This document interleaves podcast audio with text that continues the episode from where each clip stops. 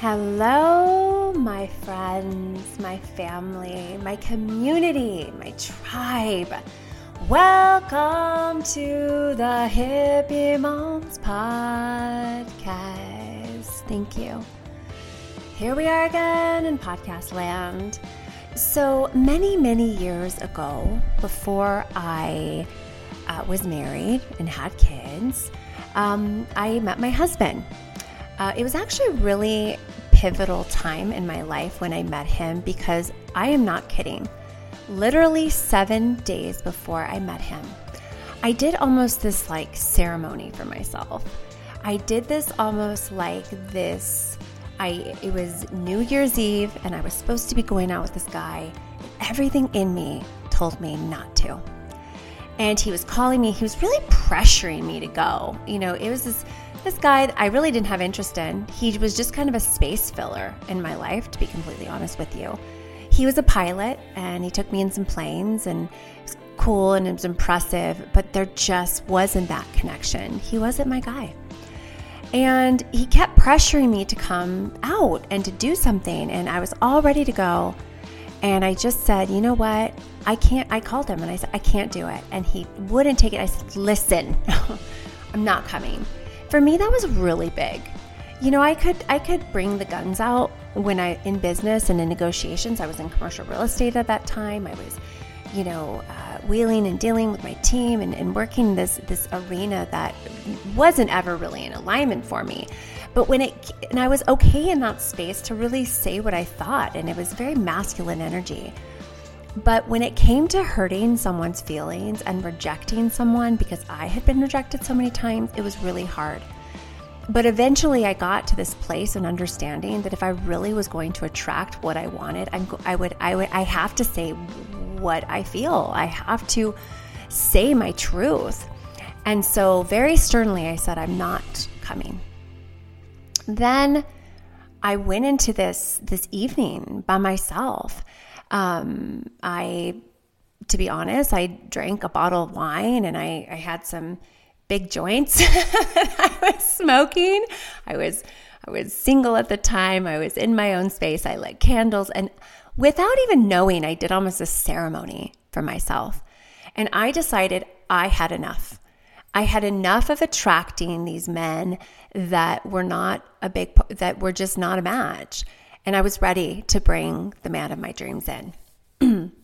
so I I had a, a, a, like a tin silver bowl, and I um, burned some sage and Palo Santo. I was even hippie back then, even though I didn't really know it. And um, and then I I had a little like almost created a little fire on my balcony, which is probably not okay to do, but I wrote all the things that I I didn't want anymore. I was I was tired of attracting into my life, and I burned them. And then I wrote the things that I really I really was looking for in a man. You know, those li- even little things, just like just like they smell good and they think you smell good, right? Um, that's a big thing. Our sense of smell really guides us towards that.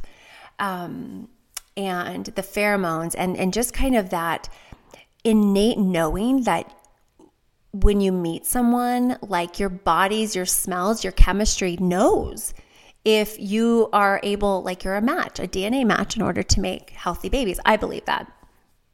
Anyway, so it was kind of one of those things. And I shit you not, seven days later, I meet Scott. We actually met online. Not a lot of people know this. This was this was 14, about 14 years ago. And it was just kind of when it was coming out, when the whole um, you know, dating online was actually becoming less taboo.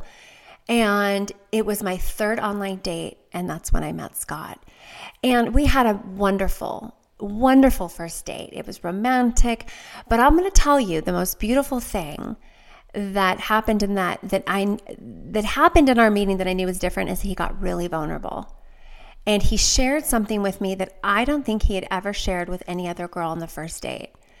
And I think he shared it with me. I'm not going to say it because it's private, but he shared it with me. And I was like, wow, that is amazing. you know, most guys I meet, their egos are so big, it's hard to even know who they are. You know, it takes days, months, years to even know who this who this human was. And I just knew right away.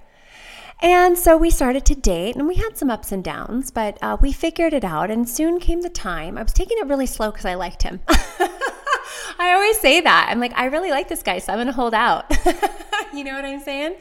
You can't give it up too quick when you're in the dating scene. At least that's how it was then. I don't really know what's going on these days, but um, I'm assuming it might be similar. Um, and so he brought his dogs over, and his dogs were his babies, and there was Dallas and Roscoe. And I remember the first time they came in, I mean, I had this, you know, little two bedroom condo that I just bought and I, you know, everything was in its place. I mean, I was, I'm, I'm just like my dad. I like my place clean and organized. Everything has its place. So being a mom has been very challenging for me. Um, and I've grown with that into just it, it, to be okay with the mess, right? Just be messy. It's okay to be messy. But at that time, I wasn't. So the dogs came in and they were running all over. And I was just like, oh my gosh, what is happening here? And Scott kept doing the thing. I don't know if you ever watched The Dog Whisperer. Have you seen that by Cesar Millan? I used to, we used to watch it all the time. I don't watch it anymore, but I think I got enough tips in. But he's so good. He's so beautiful. He's so attuned to the energy of dogs and animals. Um, and it was just, it was so beautiful. And he would always do this thing that he'd go, Shh! and it's to help get the dog's attention and to redirect. And so the whole time I was with Scott, he'd be like, shh. And oh my Scott, I got so on my nerves, so on my nerves. I was like, I don't know if I could handle this. But little did I know that a couple weeks later, I would be doing the same thing. Um, within three or four months, God ended up moving in with me. Um, we were, you know, there were some things happening, and it was kind of one of those things where I was like, all right, let's just give it a shot. I mean, wow. I, I really wouldn't want my kids to do that. But at this point, I was, you know, out of college and um, I, I was just going for it. You know, I was like, well, there's, there's never a, you know, a better way to get to know someone when you live with someone. So the dogs became mine. They became mine. Um, you know, and it was so beautiful it was so beautiful. I mean, we had four of these living beings in my condo.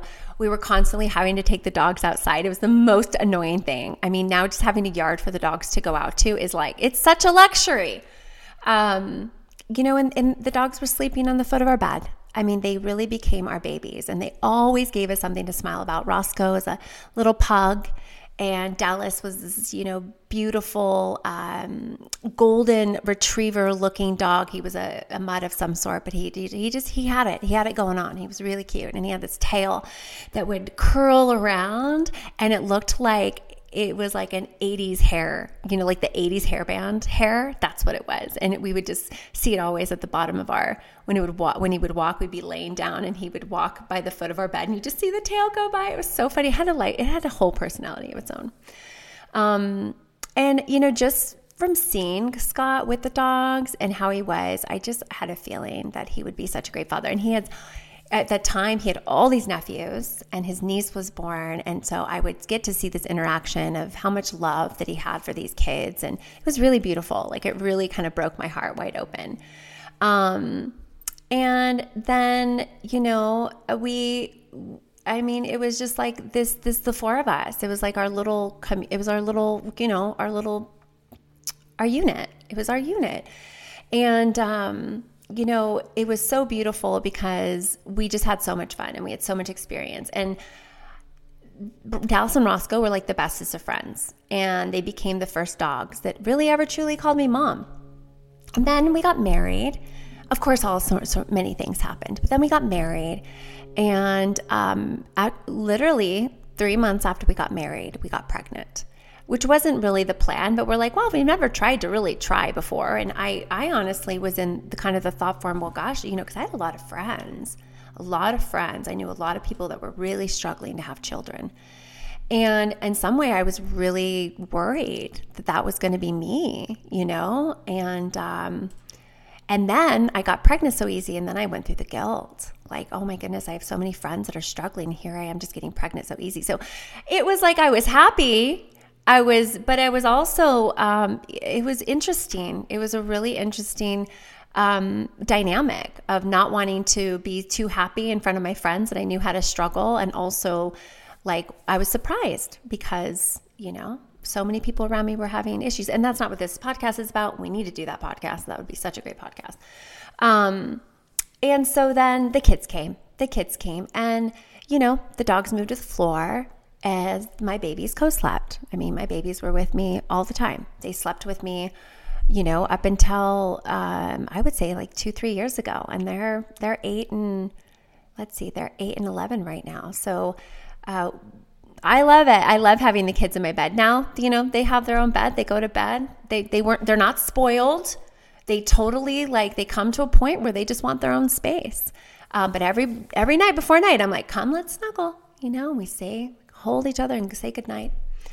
Well, um, about a year, a month and 11 days ago, uh, our Dallas transitioned, the older dog. He, um, and it was a full moon, which is interesting. And his, I mean, our hearts was were broken, broken. I mean, he was my bestest friend. He was always following me around and, and he would always go hiking with me. And it was so cute on these hiking trails. Everyone knew Dallas, you know, we would always see people and he was just, oh, he was just such, oh, such a gem. And I just remember going on hikes with him and, and, and really connecting to this time when, when I would have to be without him. And it was, it was even heartbreaking then when I had him to think about losing him. And then one day I, uh, I went away on a girls' trip, decided not to take the dogs, and uh, Dallas had a stroke. And um, it was so sad because he had left, he was no longer there. And we had to say goodbye. And it was so unbearable for my children. And it took a long time to heal a long time to heal.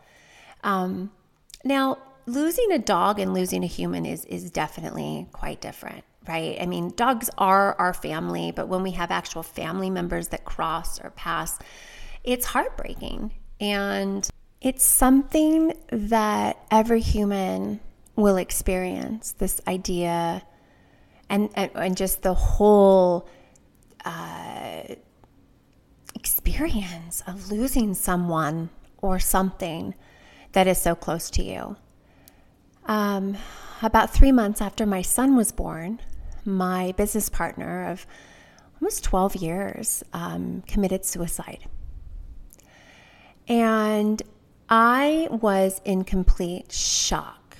And um, it was it was very horrible. Um, him and his wife were going through some really uh, going through a divorce, um, the real estate market had crashed.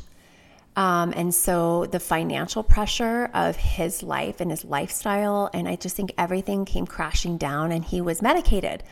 His doctors, of course, gave him antidepressants and um, things to help him sleep, and then things would come up. And I mean, he had a whole, you know, a whole pharmacy um, that was prescribed to him. And I really believe that that contributed to um, his demise. And going through that experience was extremely painful.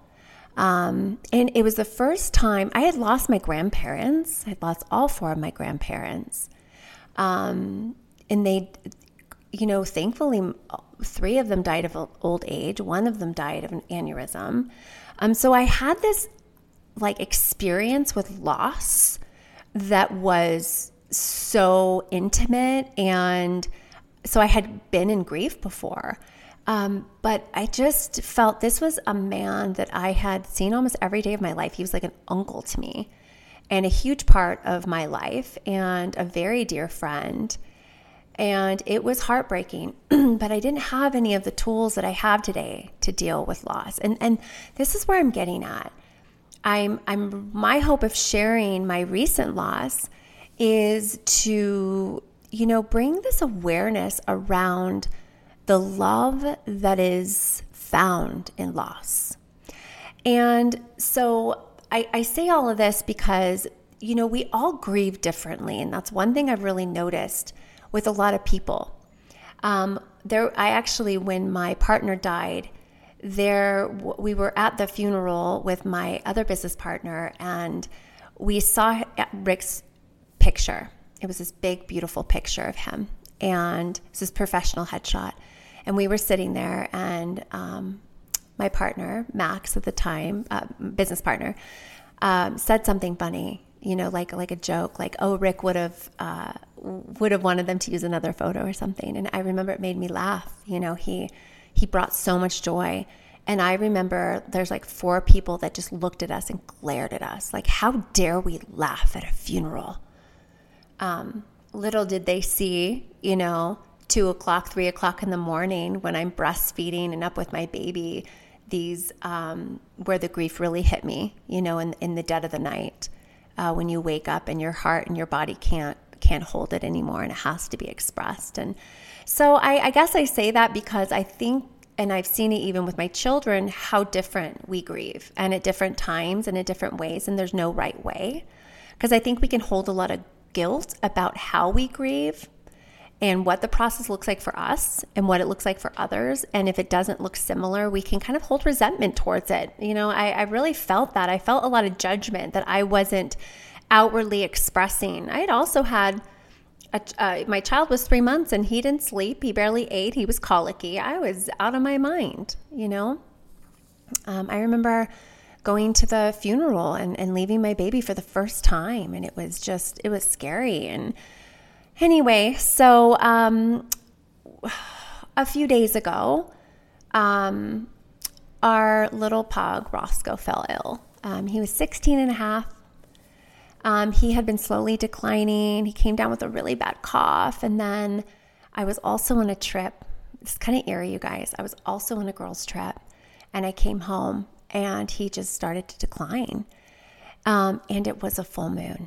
How interesting is that? Those, it's just so interesting. Um, you know, it was time for him to transition, and and when he was dying, you know, all the feels came crashing down of this loss, the feeling of loss. Um, and we spent the whole day around him. We were praying as he was slowly dying, and and then he became weak and unable to walk or eat, and and then we knew it was time. We knew it was time for his transition, and we stayed home, you know, the kids stayed home from school. Scott and I canceled our meetings and we all, you know, just kind of uh, snuggled on the couch and tried to eat as much as our appetites would allow. And then he passed.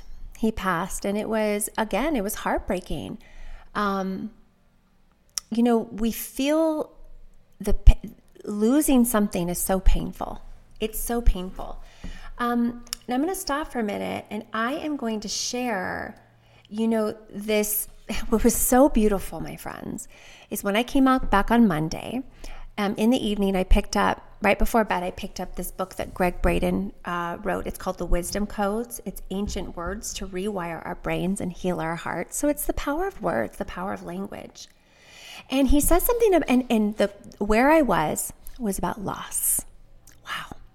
Right? It was like God knew that I was going to be soon losing something that I Roscoe had been a part of my life. He had been a part of my daily experience. Every day I would wake to his curly tail wagging and waiting for me to wake up to feed him, you know, and um, he was always just watching me and always there in the kitchen, you know, hoping I'd drop some food. And of course, I always gave him little snackies. Um, you know, he was our buddy, and the kids loved him. I mean, he's a pug, and his, his tongue felt his tongue was like sticking out all day long. We eventually had to remove all of his teeth because that's the problem with a lot of pugs is their short snouts are not long enough for saliva to help clean their mouth so they get really bad bad teeth no matter what you know? No matter what. We brushed his teeth we did all the things and then well and then you have kids and you brush their teeth they just kind of move down on the totem pole. It's just what happens you know? They start started you know that's just what happens. Um, so i'm going to read a little excerpt from uh, gregg braden's book um, and just to kind of um, help in kind of where I was and what the story is. And, and I hope you find something for it. He says, Loss is a universal experience. It's inevitable, it's inescapable, and it's natural. We all lose something each day in our lives. Sometimes our losses are so subtle that they're almost imperceptible. From the time we're young, for example, we see quote unquote progress, changing the faces of the home, streets, grocery stores, and movie theaters that we grew up with. While the incremental change of a new mall or the loss of our favorite late night cafe may seem insignificant as it occurs, when we put those changes together and look backward in time, we find that the way we remember our neighborhood is barely recognizable when compared to the current version of our surroundings. And although our logic tells us that it's natural for our surroundings to change, we rarely give our emotions the opportunity to catch up and adjust to the shift. In our culture, we're expected to just quote unquote go with the flow and embrace the transformation. The truth is, however, that we, we need time to adjust. We need time to acclimate to the void that the loss of familiar things leaves in our lives and in our hearts.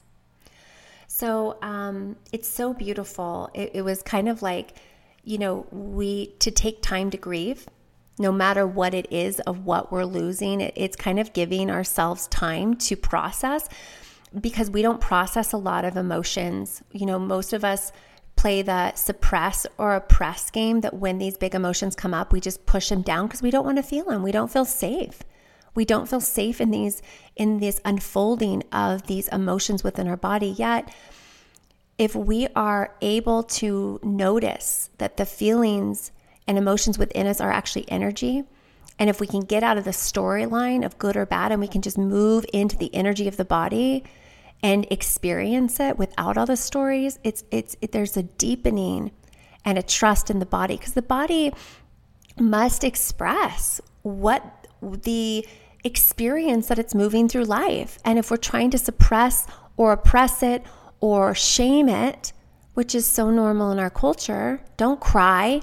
You're the P word. You know, don't be a baby. Um, we learn we're not safe in these experiences when we're young. And so we have to always continue to have this wall.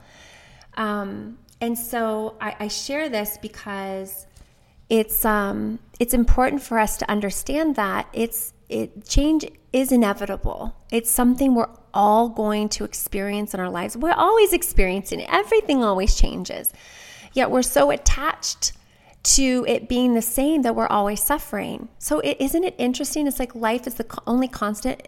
Change is the only constant in our life, in our lives. Yet we resist it and we cause ourselves suffering. I just find it so um, so interesting. Okay, so he continues on.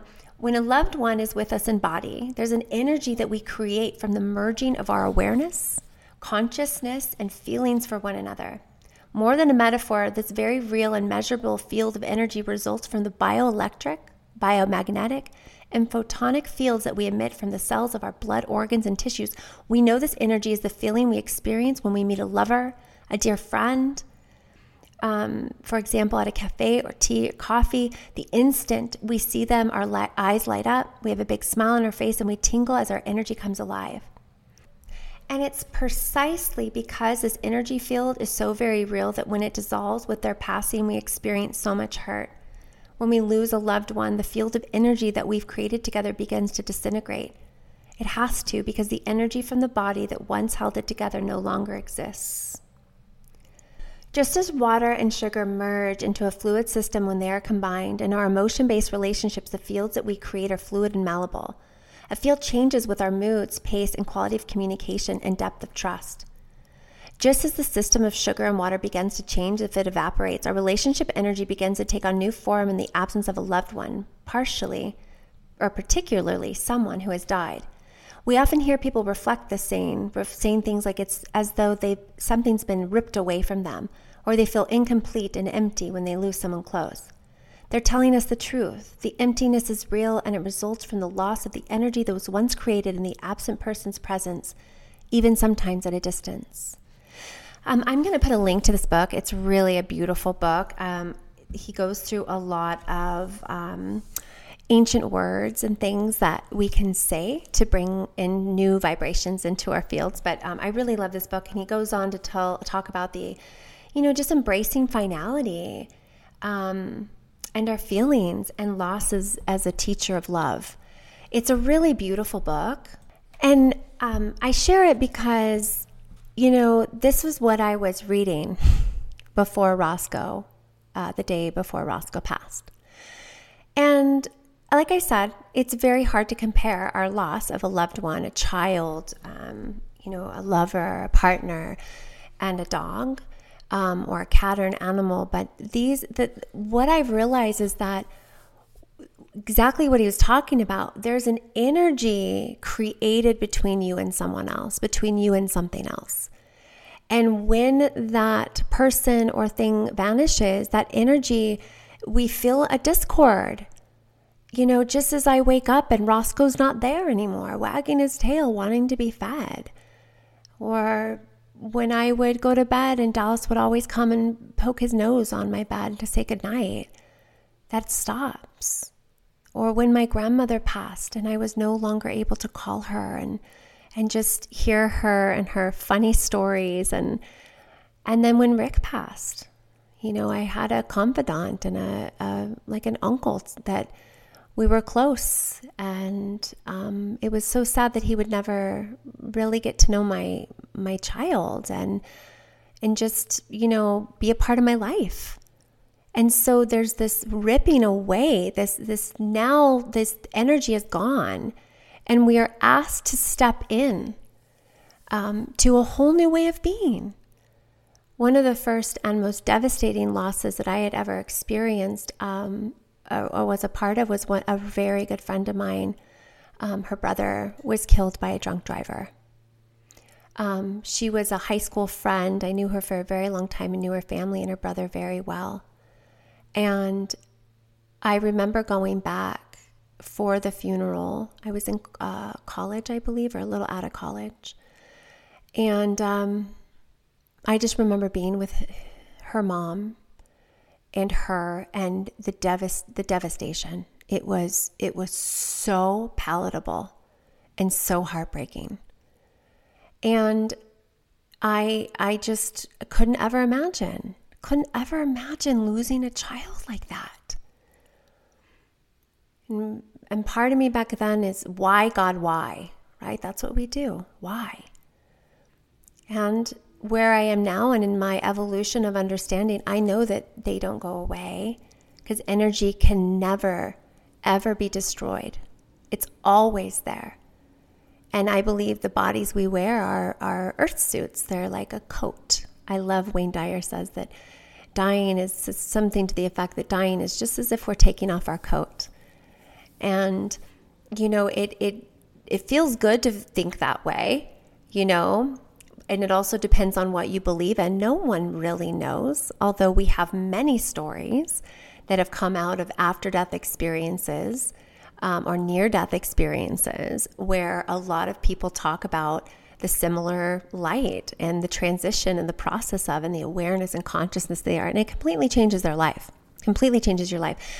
And losing someone or something changes your life. And as we were sitting around Roscoe's bed and we were crying, and we kind of looked at each other, and it, there was this understanding that we are never guaranteed a day. And even those annoying things that Roscoe would do, he would bark and bark this high pitched bark whenever I was about to feed him. It was so annoying. They were like, I'm going to miss that. I'm going to miss that bark and that thing that would always annoy me. And I said, wow, wouldn't that be amazing if we could see each other through that lens? The things that really annoy us. Can we, um, you know, just kind of bring in that idea of loss in the present when we haven't lost anyone? But this idea of when and if we're separated, what does that feel like? How much love is there for each other? And how much love, more love, do you feel for someone after they leave? You know, you just you don't realize it. You're in the matrix. We're in the matrix all the time. The to do, the busy, busy, busy. It's all fucking illusion.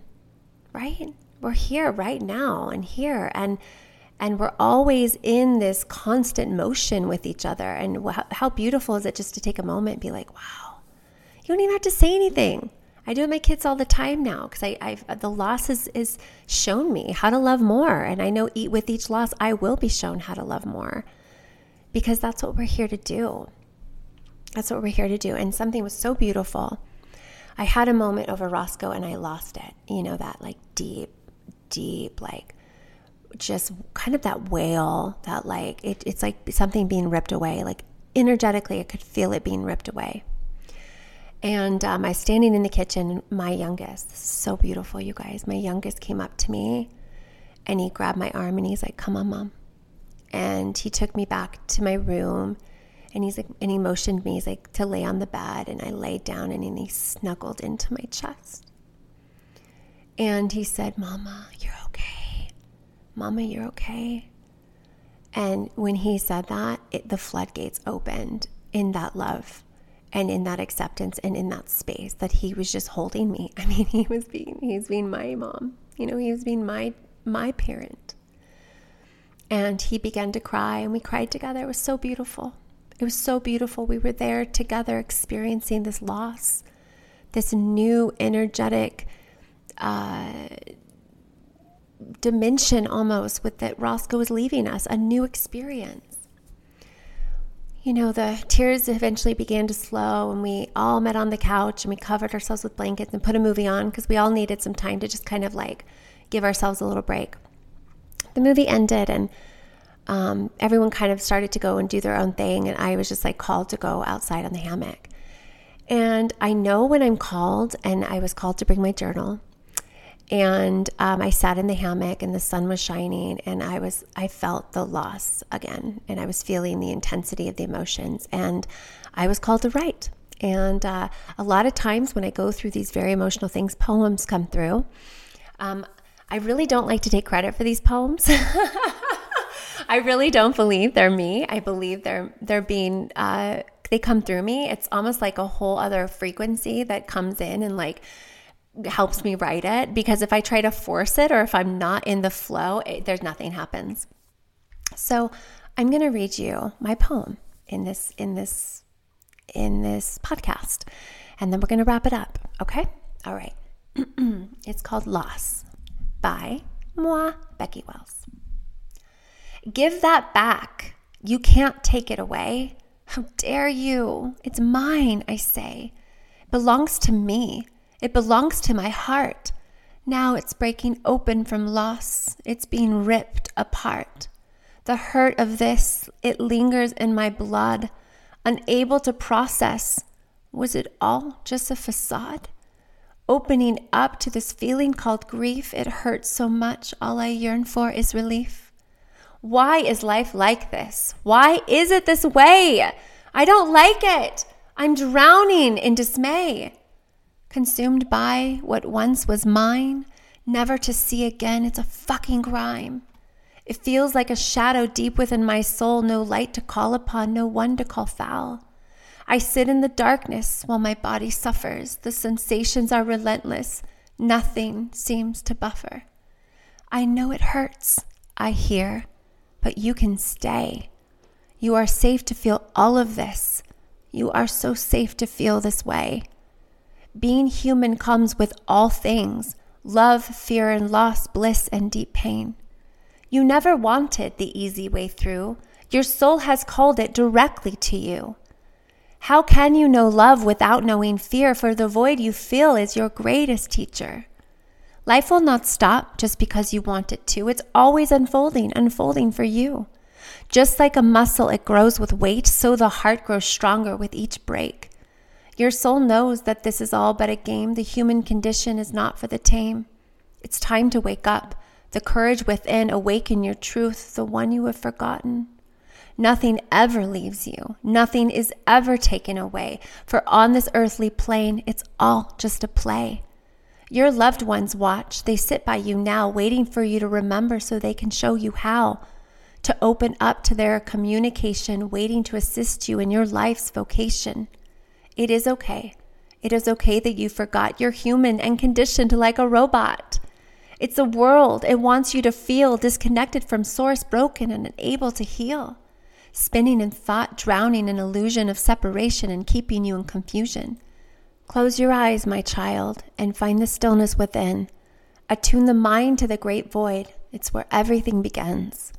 Find space in your mind, open your heart. Your loved ones are there waiting for you to take part. Take part in the knowing. Know it deep within your bones. You are not separate. You are not alone.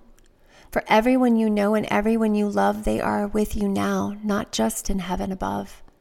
They await your connection, they await your sign, so that you can be together even on the earth plane.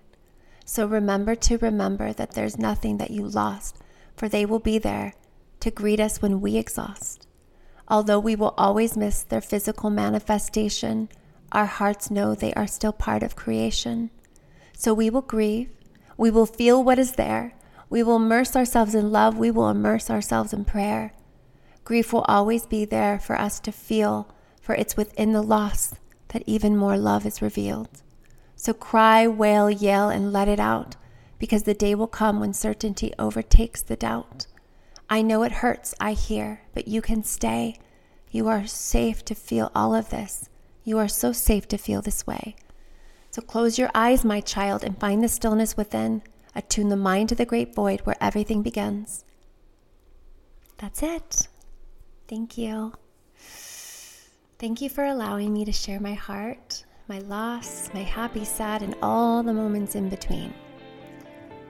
I um, I'm not an expert on loss, but I'm a human that experiences loss, and so are you. We all can connect on this level. We are all here to lose things and people that we love.